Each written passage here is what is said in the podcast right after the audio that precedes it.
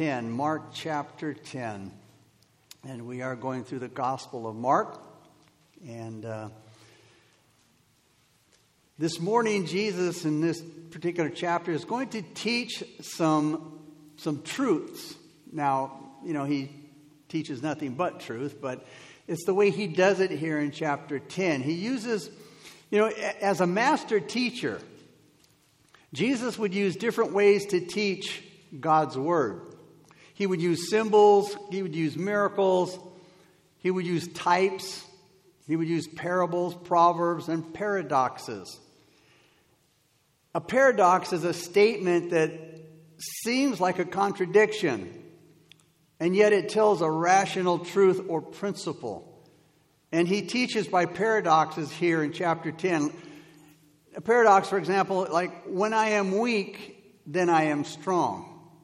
The first shall be last, the two become one. And, and that's the method that Jesus is going to teach here in Mark chapter 10 in five different incidents. Jesus does that, like I said, he teaches in paradoxes here in chapter 9. Now, he could have preached long sermons, but instead he taught important lessons that can be taught in five short, seemingly contradictory statements. Now, the public ministry of Jesus is in its last stages before the crucifixion. And chapter 10 records a number of incidents that took place during Jesus' return to Jerusalem for the crucifixion. So let's begin with verses 1 through 12 of chapter 10, where Jesus here is going to teach on divorce, and the paradox is two become one. Beginning in chapter 10, verse 1. Then he, that is Jesus, arose from there and came to the region of Judea by the other side of the Jordan. And multitudes gathered to him again. And as Jesus was accustomed, he taught them again. The Pharisees came and asked him, Is it lawful for a man to divorce his wife? They were testing him. And he answered and he said to them, What did Moses command you? They said, Moses permitted a man to write a certificate of divorce and to dismiss her. And Jesus answered and said to them, Because of the hardness of your heart, he wrote you this precept. But from the beginning of the creation, God made them male and female. And for this reason, a man shall leave his father and mother and be joined to his wife, and the two shall become one flesh, so that they are no longer two, but one flesh. Therefore, what God has joined together, let not man separate. And in the house, his disciples also asked him again about the same matter, again about divorce. And so Jesus said to them, Whoever divorces his wife and marries another commits adultery against her. And if a woman div- divorces her husband and marries another, she commits adultery. As usual, people gathered around Jesus again and he did what he was used to doing. It says in verse 1 he taught them. Now, Jesus faced the subject of divorce when he was headed back to Jerusalem for the last time. Divorce then and now has always been a, a, touchy subject, and especially with those that are divorced. Today, the divorce problem is worse in the church than it was in society not that long ago. The frequency of divorce in the church has really hurt the church's testimony. And many try to deal with the problem by tolerating and justifying divorce. But that only makes the problem worse. Now, Jesus raised the standards when it came to divorce, but a lot of churches are lowering the standards. The, scribe, the, the, the Pharisees asked Jesus here is it lawful for a man to divorce his wife? Now, in Matthew 19:3, Matthew adds, for just any reason. In other words, they asked him, Is it lawful for a man to just to, to divorce his wife for just any reason? Now, it was a trick question asked by the Pharisees. They were trying to get Jesus to say something against the law so that they could arrest him. And you could be sure that whatever Jesus said was going to upset somebody because divorce was a very controversial issue with the Jewish rabbis. And in that day, there were two opposite views when it came to divorce. And which view you took would depend upon how you interpreted the words given in Deuteronomy 24, verses 1 through 4, speaking about divorce. Moses said, you know, you could write a bill of divorcement uh, uh, based on some, some cleanness. Now, what did that mean? Now, the followers of Rabbi Hillel were more liberal in their interpretation and allowed a man to divorce his wife for any reason. For example, if he didn't like the way she cooked, he could divorce her. Or if she put too much salt on his food, she could, he could divorce her. Or, or if she burned the food or whatever, you know, whatever flimsy, you know, cause or, or, or excuse, you know, he, he could write her a bill of divorcement. But then in the school of Rabbi Shammai, he, this, he was a lot more strict. And he taught that the critical words in Deuteronomy 24, 1 through 4, about some cleanness the some cleanness to, to, to Shammai referred only to premarital sin. In other words, if a newly married husband found out that his wife wasn't a virgin when they married, then he could divorce her. But now, Jesus, as usual, here in this chapter, Jesus, as usual, ignored the debates. He ignored the arguments. He avoided the, he, he ignored the, the, the popular opinions and what people thought. And you know what? We need to do the same thing today. All right? He focused their attention on what God's Word said. In other words, it's not about what you think or what you reason uh, uh, uh it is uh, be a good reason for divorce. It's what God says. It's always what God says. What are the biblical grounds for a man to divorce his wife? Well, Jesus explained that Moses gave the divorce law for this reason. Moses gave the divorce law because of the sinfulness of the human heart. And that sinfulness is hardness, it's unreasonableness. In other words, it's, it's usually because of a hard heart that people end up getting a divorce. And that is, they, they don't want to forgive. They don't want to forget. They don't want to move on. They don't want to work through the difficulties that they're going through. They'd rather walk out than work out. And that's the reason that Moses wrote the Bill of Divorcement. The law of Moses protected the wife by keeping the husband from divorcing her for every petty little thing that he could think of and abusing her like an old shoe instead of treating her like a human being. And without the bill of divorcement, a, a, a woman could easily become a social outcast. And she could be treated like a harlot, and no one would want to marry her. And she would be left out in the cold. So also understand that by allowing this bill of divorcement, God was not saying divorce was okay. God was not allowing divorce or approving of divorce or encouraging it. Or I should say, he, you know, he, was, he allowed it, but again, it was because of the hardness of the, of, of the man's heart. But he wasn't approving of it by this, and he wasn't encouraging it. Instead, he was wanting to control it, making it harder for men to divorce their wives. And he put regulations around divorce so that the wives wouldn't become victims of their husbands' flimsy excuses.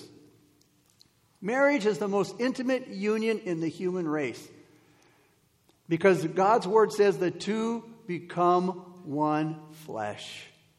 We don't know how it happens, but we know it does because God's word says so. All right, this, this, this becoming one flesh between a husband and wife, this isn't true of a father and a son or a mother and a daughter. And I like what Charles Spurgeon said. He said, A bad husband cannot be a good man because he fails in the tenderest duties and must be bad at the heart. Now, the spiritual factor in marriage is what's most important. Because marriage is a spiritual union. We, we, we say the vows before God. But the emphasis here is, is a physical union. It says the two become one flesh, not one spirit. They become one flesh. It's two people living one life. And because marriage is a physical union, only a physical cause can break it.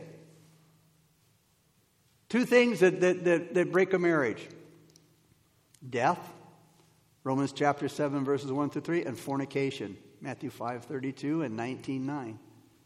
And Jesus warns us that man cannot separate those who God has joined in marriage. So, again, it, it you know, it, it's. Let me just double check some. If I, you know what? I skipped some stuff here. I should, man. Okay, let me go back to where some clean this thing. No, let's see. Then you could divorce it. Now you. Okay. See, what are the grounds for biblical divorce? Okay, because of sinfulness and hardness of heart, the human heart. Bear with me here a minute. I got I don't know how I got two pages stuck together. Okay. All right. So after he gave the, the grounds here again of, of again uh, nullifying the husband's flimsy excuses, Jesus took them back before Moses to the account of the original creation here in verses 6 through 8, which is in Genesis chapter 2, verses 23 through 25. He's taking them back to Genesis, he's taking them back to the beginning. Notice he says, Have you not read? That's always the problem. Instead of listening to opinions and arguments and debates, have you not read? In other words, what does the Bible say? Jesus is telling the scribes or the Pharisees, what does the Bible say about marriage and divorce? Because you see, it was God in the beginning who established the rules for marriage.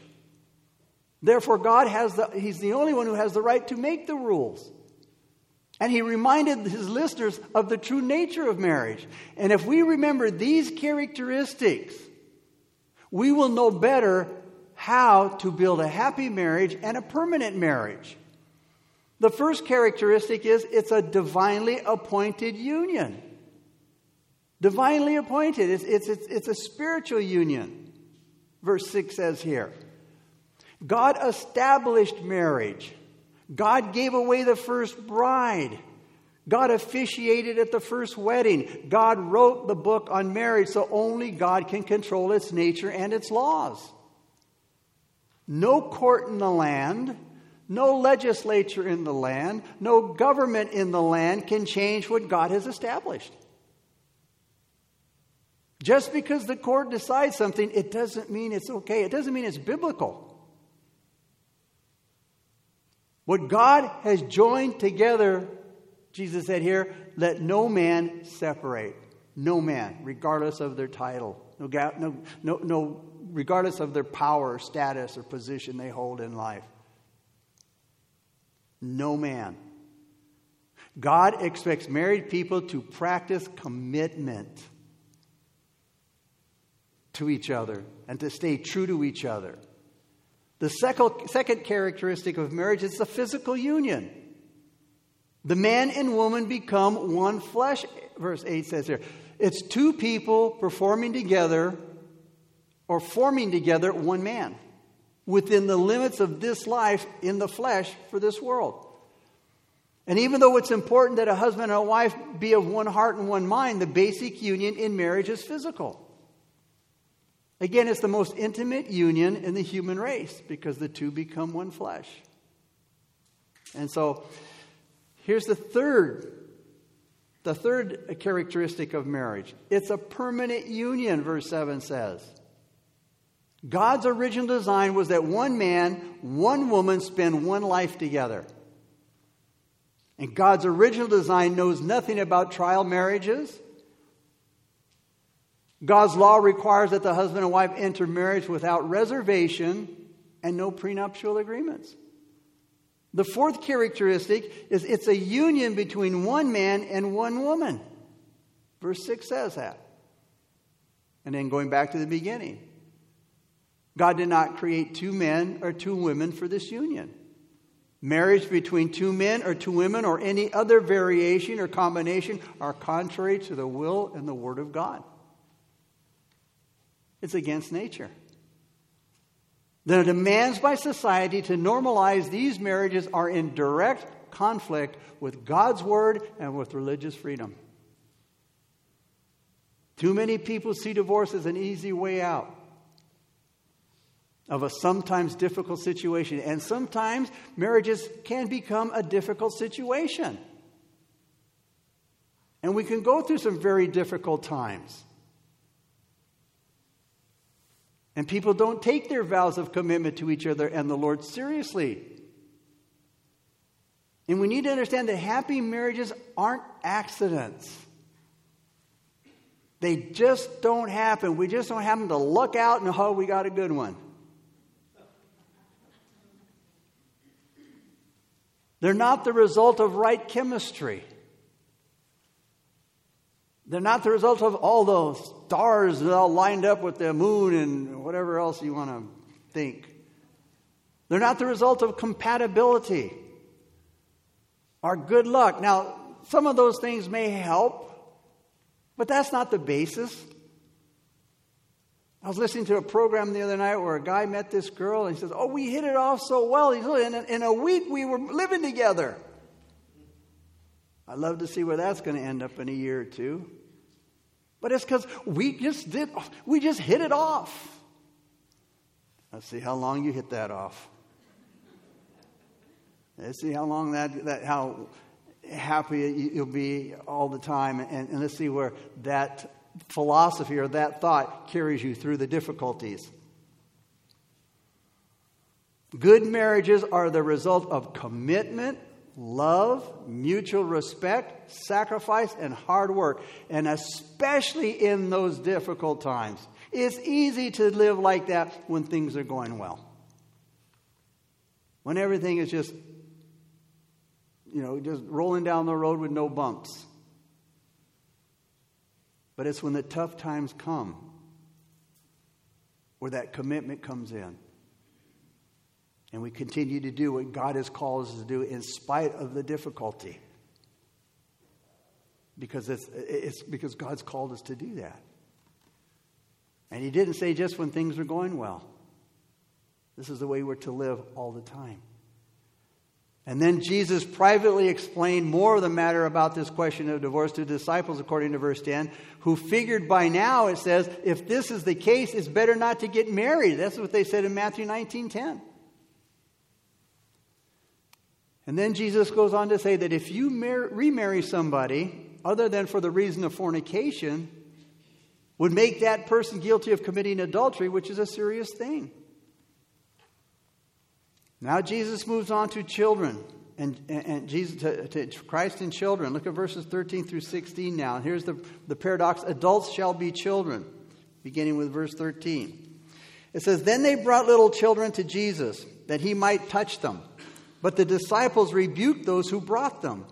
But when Jesus saw it, he was greatly displeased and said to them, Let the little children come to me and do not forbid them, for of such is the kingdom of God. Assuredly, I say to you, whoever does not receive the kingdom of God as little children will by no means inherit it.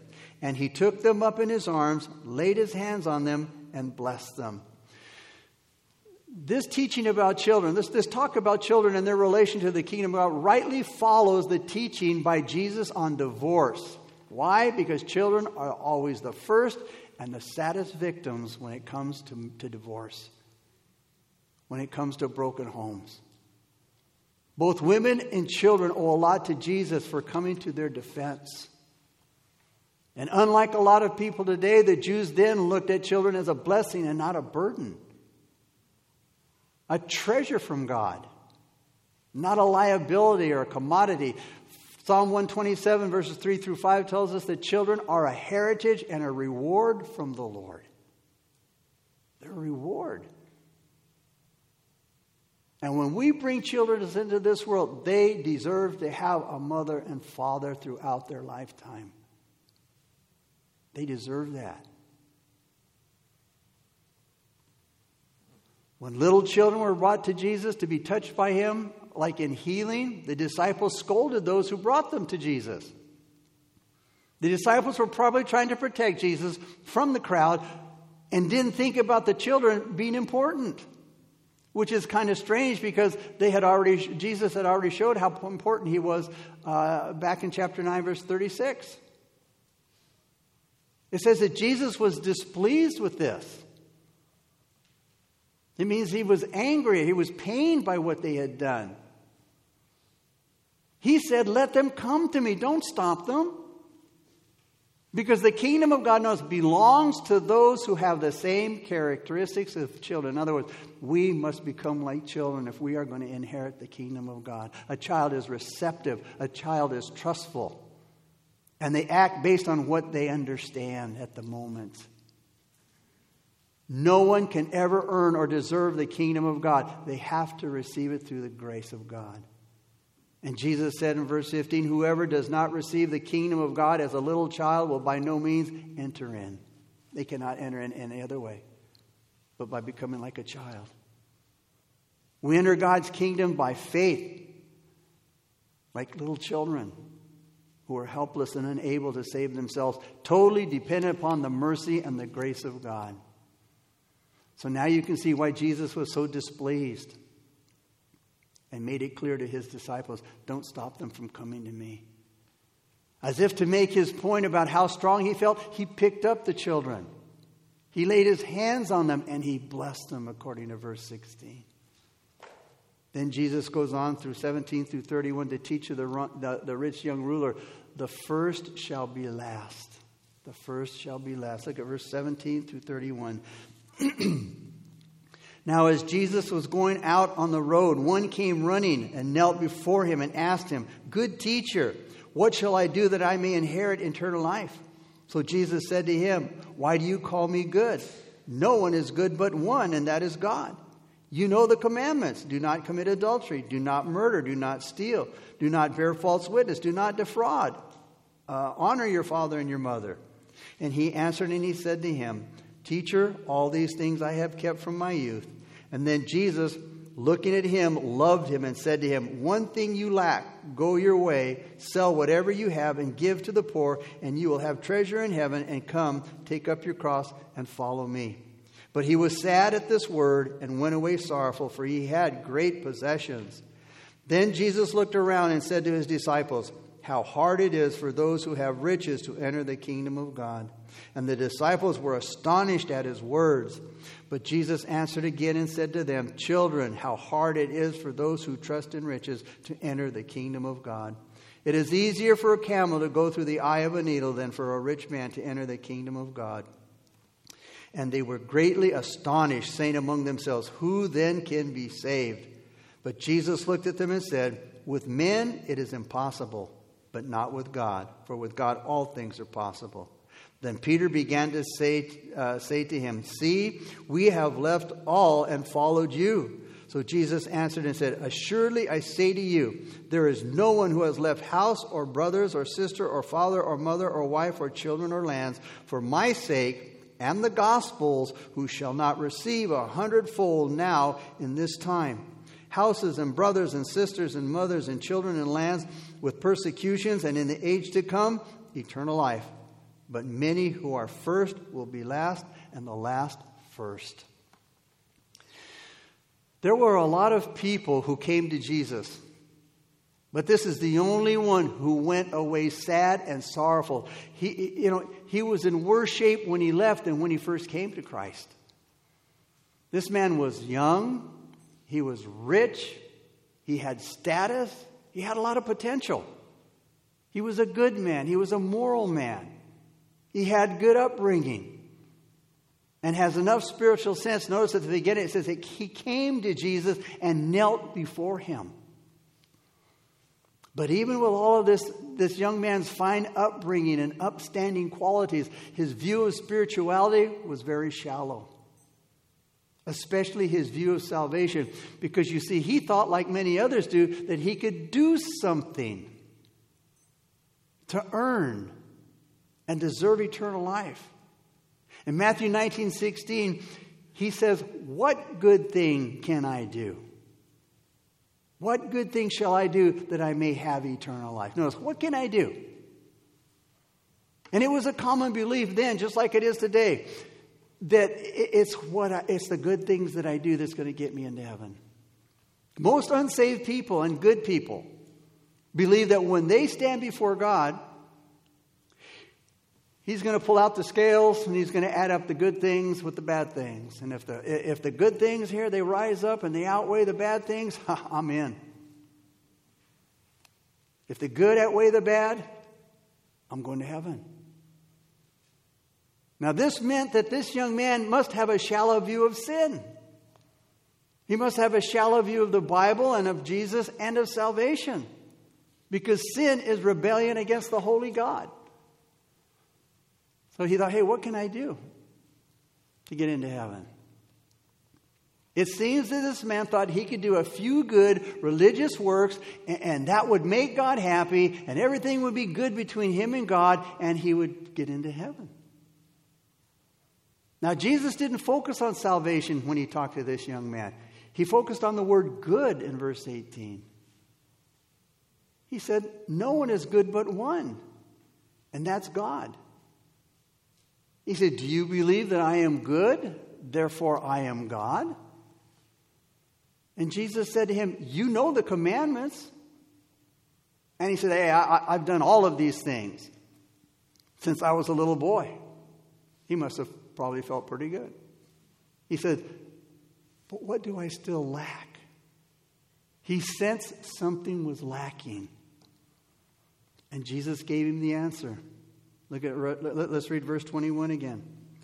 Jesus looking at him loved him and said to him, "One thing you lack." Notice. Go your way, sell whatever you have and give to the poor, and you will have treasure in heaven, and come, take up the cross and follow me.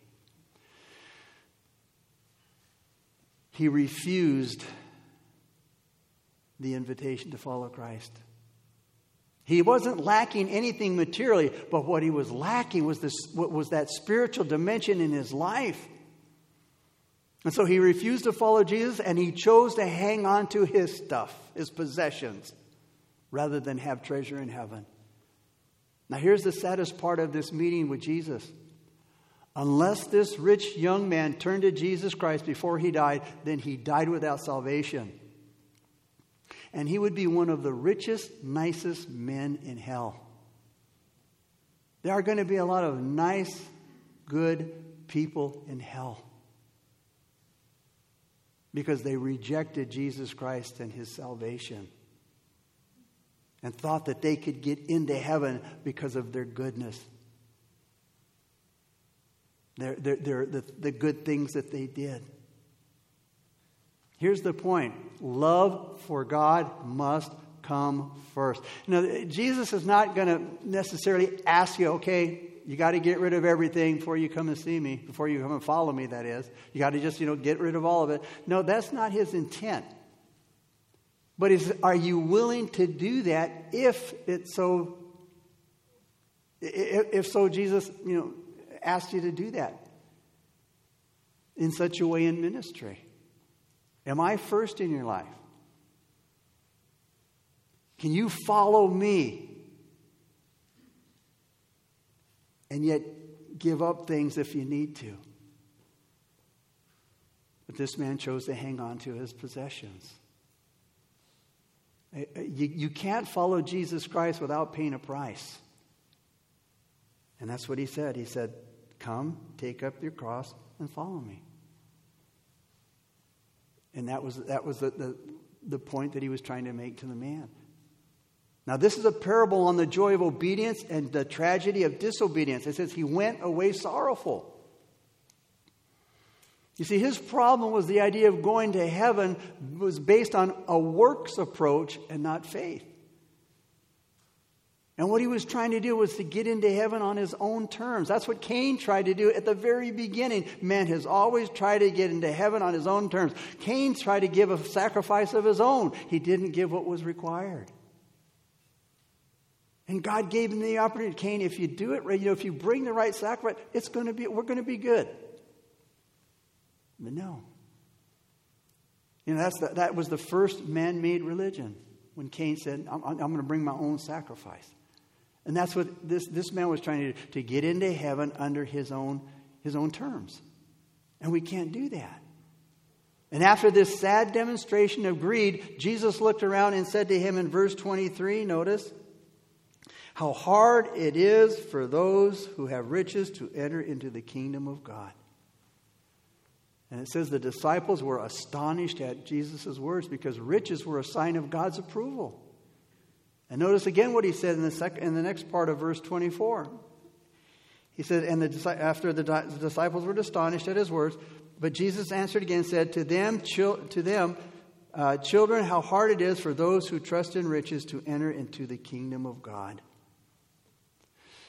How hard it is for those who trust in the false security of their riches. And then look at verse 25. It is easier for a camel to go through the eye of a needle than for a rich man to enter the kingdom of God. The point is that in man's eyes, it's impossible for a rich man to be saved. It's like trying to put a camel through the eye of a needle, which was a dramatic way of saying what, humanly speaking, is impossible or absurd. It can't happen. And still astonished, thinking that who can be saved, Jesus assured the disciples in verse 27 with men it is impossible, but not with God. For with God all things are possible. To enter into the kingdom and into eternal life is beyond man's doing. He cannot do it on his own but in the grace of God, all men, rich and poor alike, can enter in. The admission is the admission fee into the kingdom of God. It's the same for everybody, rich or poor, famous or not famous, powerful or weak. It's the same. The requirement is all that any man has. Are you willing? Are you willing to give it all if I asked? Then Peter said in verse 28, Oh, we've left everything, Lord, and followed you. So what are we going to get? That's what that's Peter's thinking. Man, we, we've, we've done what Jesus says. So, what are we going to get for giving up all and following you, Lord? The disciples thought that their position gave them favor because you remember they, they left their nets, they left their fishing business, they left this, they, they left their, their work, and, and they followed Jesus. They left it all. So, what are we going to get for it? Jesus saw here that Peter may have had a wrong motive for his service. You know, serving Jesus for what he might get out of it. And that's a commercial faith. Lord, I'll serve you, but what am I going to get out of it? I'll do for you, you do for me. Jesus said, Whatever you've lost for my sake will receive a hundredfold. And when it's all over here, you'll receive eternal life. Jesus assured the disciples that what they would gain would far outweigh what they lost. And that's why he added the, the, the warning that some who were first in their own eyes would be last in the judgment and those who were last would be first. Look at verses 32 through 34 now. And here, Jesus now, for a third time, is predicting his death and resurrection to the disciples. Verse 32. Now they were on the road going up to Jerusalem, and Jesus was going before them, and they were amazed. And as they followed, they were afraid. And then he took the twelve aside again, and he began to tell them the things that would happen to him. Behold, we are going up to Jerusalem and the Son of Man will be betrayed to the chief priests and to the scribes, and they will condemn him to death and deliver him to the Gentiles. And they will mock him and scourge him and spit on him and kill him, and the third day he will arise. Now, in verses 35 through 44, we see James and John's ambition. The paradox here, the teaching was servants shall be rulers. So let's look at verses 35 through 45. Then James and John, the sons of Zebedee, came to Jesus saying, Teacher, we want you to do for us whatever we ask. And he said to them, Well, what do you want me to do for you? They said to him, Grant us that we may sit one on your right hand and the other on your left in glory, in your glory. But Jesus said to them, You do not know what you ask. Are you able to drink the cup that I drink and be baptized with the baptism that I am baptized with? They said, Oh, we are able. So Jesus said to them, You will indeed drink the cup that I drink, and with the baptism I baptize with, you will be baptized. But to sit on my right hand and on my left is not mine to give, but it is for those whom it is prepared. And when the ten heard this, that is, when the other ten disciples heard this, they began to be greatly displeased with James and John. But Jesus called them to himself, and he said to them, You know that those who are considered rulers over the Gentiles lord it over them, and their great ones exercise authority over them. Yet it shall not be so among you, but whoever desire to become great among you, notice, shall be your servant. And whoever your and whoever uh, and whoever of you desires to be first shall be slave of all. For even the Son of Man did not come to be served, but to serve and to give his life a ransom for many. So, James and John here, back in chapter 9, verse 33 and 35, Jesus had just taught them about humility. All right, about humility being the secret of greatness. Now, here they are wanting to know, hey, which one of us, you know, we want to, one on the sit on the right and one on the left. Jesus just got through predicting his death for the third time here. And they're worried about who's going to be, you know, who's going to have a, a, an important spot in the, in the, in the glory, in, in the kingdom. Now, in, in, in, Ver, in, Matthew chapter 20, verse 20, it tells us that James and John's mother was there with them, uh, asking for, for, for them to sit one on the right hand and one on the left of Jesus when he was in glory. But look at the answer that Jesus gives them in verse 38 through 40. Jesus said to them, You do not know what you ask. Are you able to drink the cup that I drink and be baptized with the baptism that I am baptized with? They said to him, We are able. So Jesus said to them, You will indeed drink the cup that I drink, and with baptism I am baptized, you will be baptized. But to sit on, my, hand, uh, sit on my right hand and on my left hand is not mine to give, but it is for those who it is prepared. So Jesus answers them when they ask to sit at the right and the left. He says, You don't know what you're asking for, James and John. And then Jesus asks them some questions to help them better understand the kingdom of God. He asks them, Are, are you able to drink from the bitter cup of suffering that I am able to drink? That I'm about to drink? Are you able to be baptized with a baptism of suffering that I'm going to be baptized with?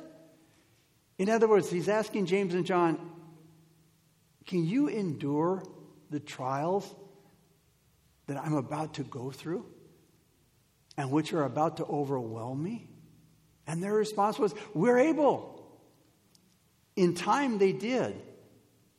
But in, to answer their, their, their, their request uh, of being one on the right hand, one on the left, Jesus said, that, That's not up to me to give you that honor.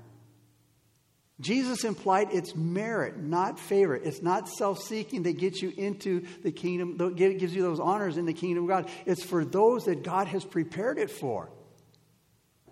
Places of honor and responsibility aren't given upon request. They're not given because we ask for it, but they come to those who, who are prepared uh, for those places by their qualities and their character and their spirit.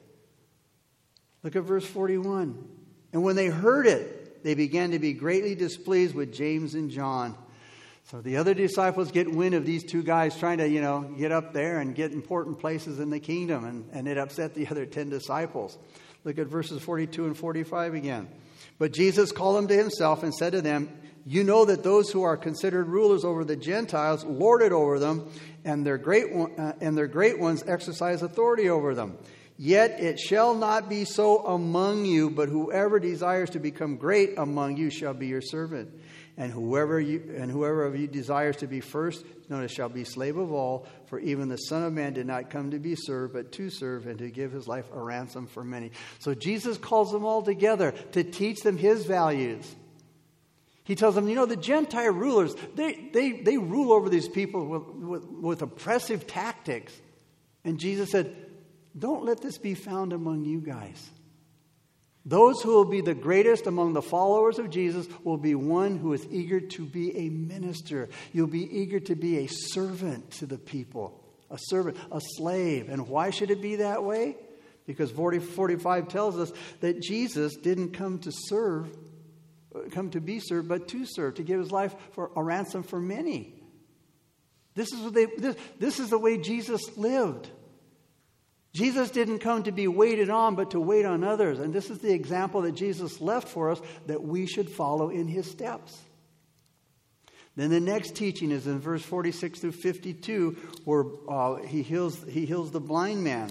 And, and again, the, the, the, the paradox here is, is to, be, to, to uh, be poor, when you become poor, you become rich. Look at verse 46. Now they came to Jericho as he went out of Jericho with his disciples, and a great multitude uh, you know, followed with him. Blind Bartimaeus, blind Bartimaeus, the son of Timaeus, sat by the road begging. And when he heard that it was Jesus of Nazareth, he began to cry out and say, Jesus, son of David, have mercy on me. Then many warned him to be quiet, but he cried out all the more, Son of David, have mercy on me. So Jesus stood still and commanded him to be called. And then they called the blind man, saying to him, Be of good cheer, rise, he is calling you. And throwing aside his garment, he rose and he came to Jesus. So Jesus answered and said to him, What do you want me to do for you? The blind man said to him, Rabboni, that I may receive my sight. Then Jesus said to him, Go your way, your faith has made you well.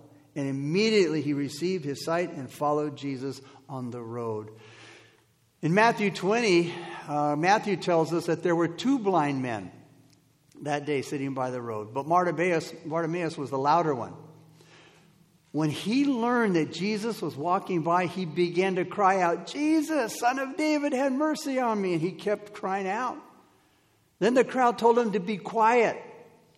Maybe it was because, you know, he was annoying. And, you know, if somebody keeps yelling out something, you know, like, Jesus, son of David, have mercy. He's, you know, he keeps shouting. They just, you know, just be quiet. You know, they got annoyed listening to him crying out all the time. But here's the neat thing. It says in verse 48, instead of being quiet, he cried, he cried out even louder. And that spoke to me. You know, when people try to shut us up about Jesus, we need to cry out louder about Jesus. We need to let them know and not let them shut us up. Then Jesus stood still and, and had the man brought to him. And they called him and they said to him, Hey, look, it's okay, man. Get up. He's calling you. Jesus is calling you. And that's all Bartimaeus needed to hear, man. He jumps up, he throws off his garment, and he runs, he, he runs to, to meet with Jesus. And then Jesus asks him, Bartimaeus, what do you want me to do for you? And you know what? He still asks that question to all of us today. What do you want me to do for you? Now, this, this may have sounded like a dumb question for Bartimaeus. Jesus, I'm blind, Jesus. I mean, you know, what do you want me to do? What do you want me to, I want you to give me my sight back. But you see, when Jesus asked him the question, Jesus wanted to give him the chance, wanted to give Bartimaeus a chance to to share what was on his heart, to express himself, and to strengthen his own faith by, by Jesus strengthening his own faith by asking him to put, you know, put his desires into his own words. And by asking Jesus, uh, you know, it got the others excited about expressing what was on their hearts, expressing their wishes and their hopes. And Jesus gave them a chance to share their faith so that then he could act on it and build upon it. Bartimaeus said, Rabboni, which means master and Lord. It's an affectionate term of reverence and respect. And he said, Jesus, give me my sight. And Jesus said to Bartimaeus, Go your way, your faith has made you well. And it says, immediately he received his sight, notice, and followed Jesus on the road. And that's what happens when Jesus truly opens your eyes. You follow him. You follow him literally and spiritually. And so Jesus finishes here these, these five incidents where he teaches by paradox. So, in closing, the healing of Bartimaeus resulted in the blind man following Jesus. It, it teaches that our healings and our blessings are to help our devotion for Christ. If Jesus blesses you with a great blessing, it's mostly to help you to follow Jesus better. And we all need to follow Jesus better. But many times we often look at our great blessings as a way to satisfy our own fleshly desires rather than improve our devotion for Jesus. When we ask for blessings, may it be that will help us to follow Him closer and to follow him better. That we might be better examples of the Christian life. To those around us. We, we want to be better. We want to do more for Christ. But it has to come through, it has to come by His terms. That means putting Him first, myself last, and be willing to give whatever I need to follow Him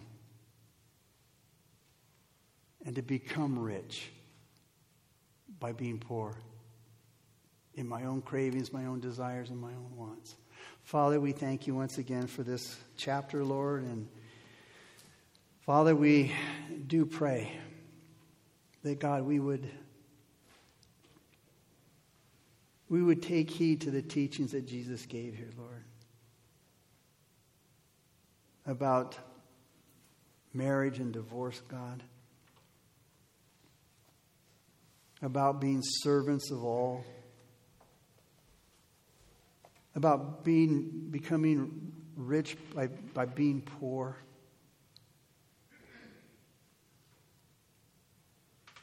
The first and being first if we put ourselves last.